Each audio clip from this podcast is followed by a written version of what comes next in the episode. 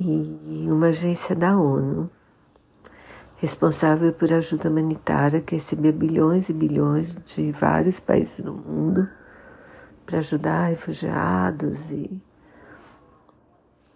pessoas em situação de, de dificuldade, abrigava no seu quadro de funcionários no mínimo mais de 10 pessoas que participaram do atentado terrorista em Israel, que matou mais de 1.200 pessoas e levou como reféns mais de 250 pessoas também. Várias dessas ainda estão reféns do Hamas.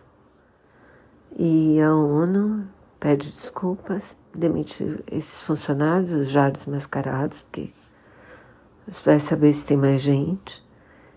E, os e vários países suspenderam a ajuda humanitária a essa agência da ONU por motivos óbvios.